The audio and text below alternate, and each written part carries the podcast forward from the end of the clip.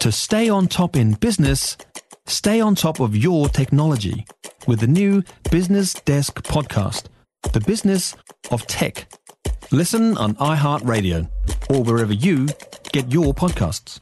Report out this morning asking the very simple question, given how many more public servants we have, how come the public service isn't performing like it? Now, there's been a 28% public sector increase. An earlier study shows the best performing countries are in fact capable of achieving the same public service outcomes as we do, with up to 49% less resource.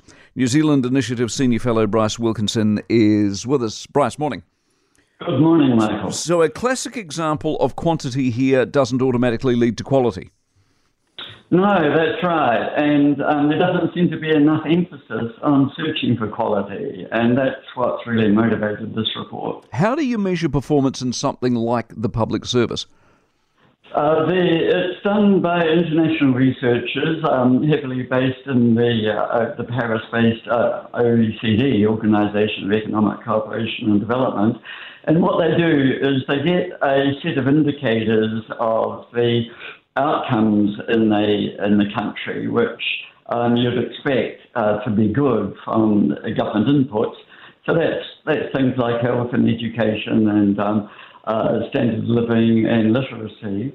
And then they regress that against the size of the public sector and various measures of its size.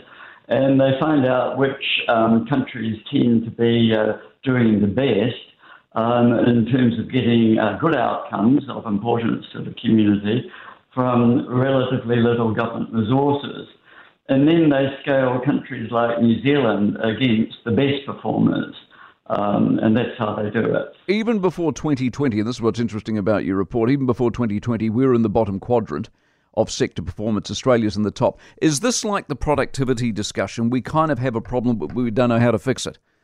It's very like it, and we've got a problem, but there's not enough focus on fixing it. When doing this research, I obviously covered the better performing Asian countries, Taiwan, Hong Kong, Singapore, and Korea. And their focus on public sector productivity is in marked distinction to ours. Yeah.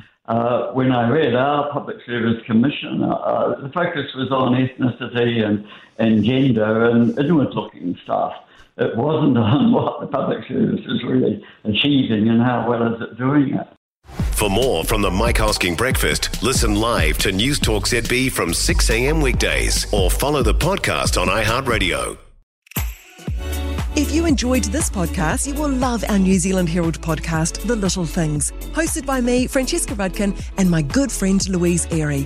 We focus on all the little things that you can do to make a positive impact on your life and to cut through the confusion from the health and wellness industry. Join us every Saturday to hear from the experts for all the tips and advice you need. Just search The Little Things on iHeartRadio or wherever you get your podcasts.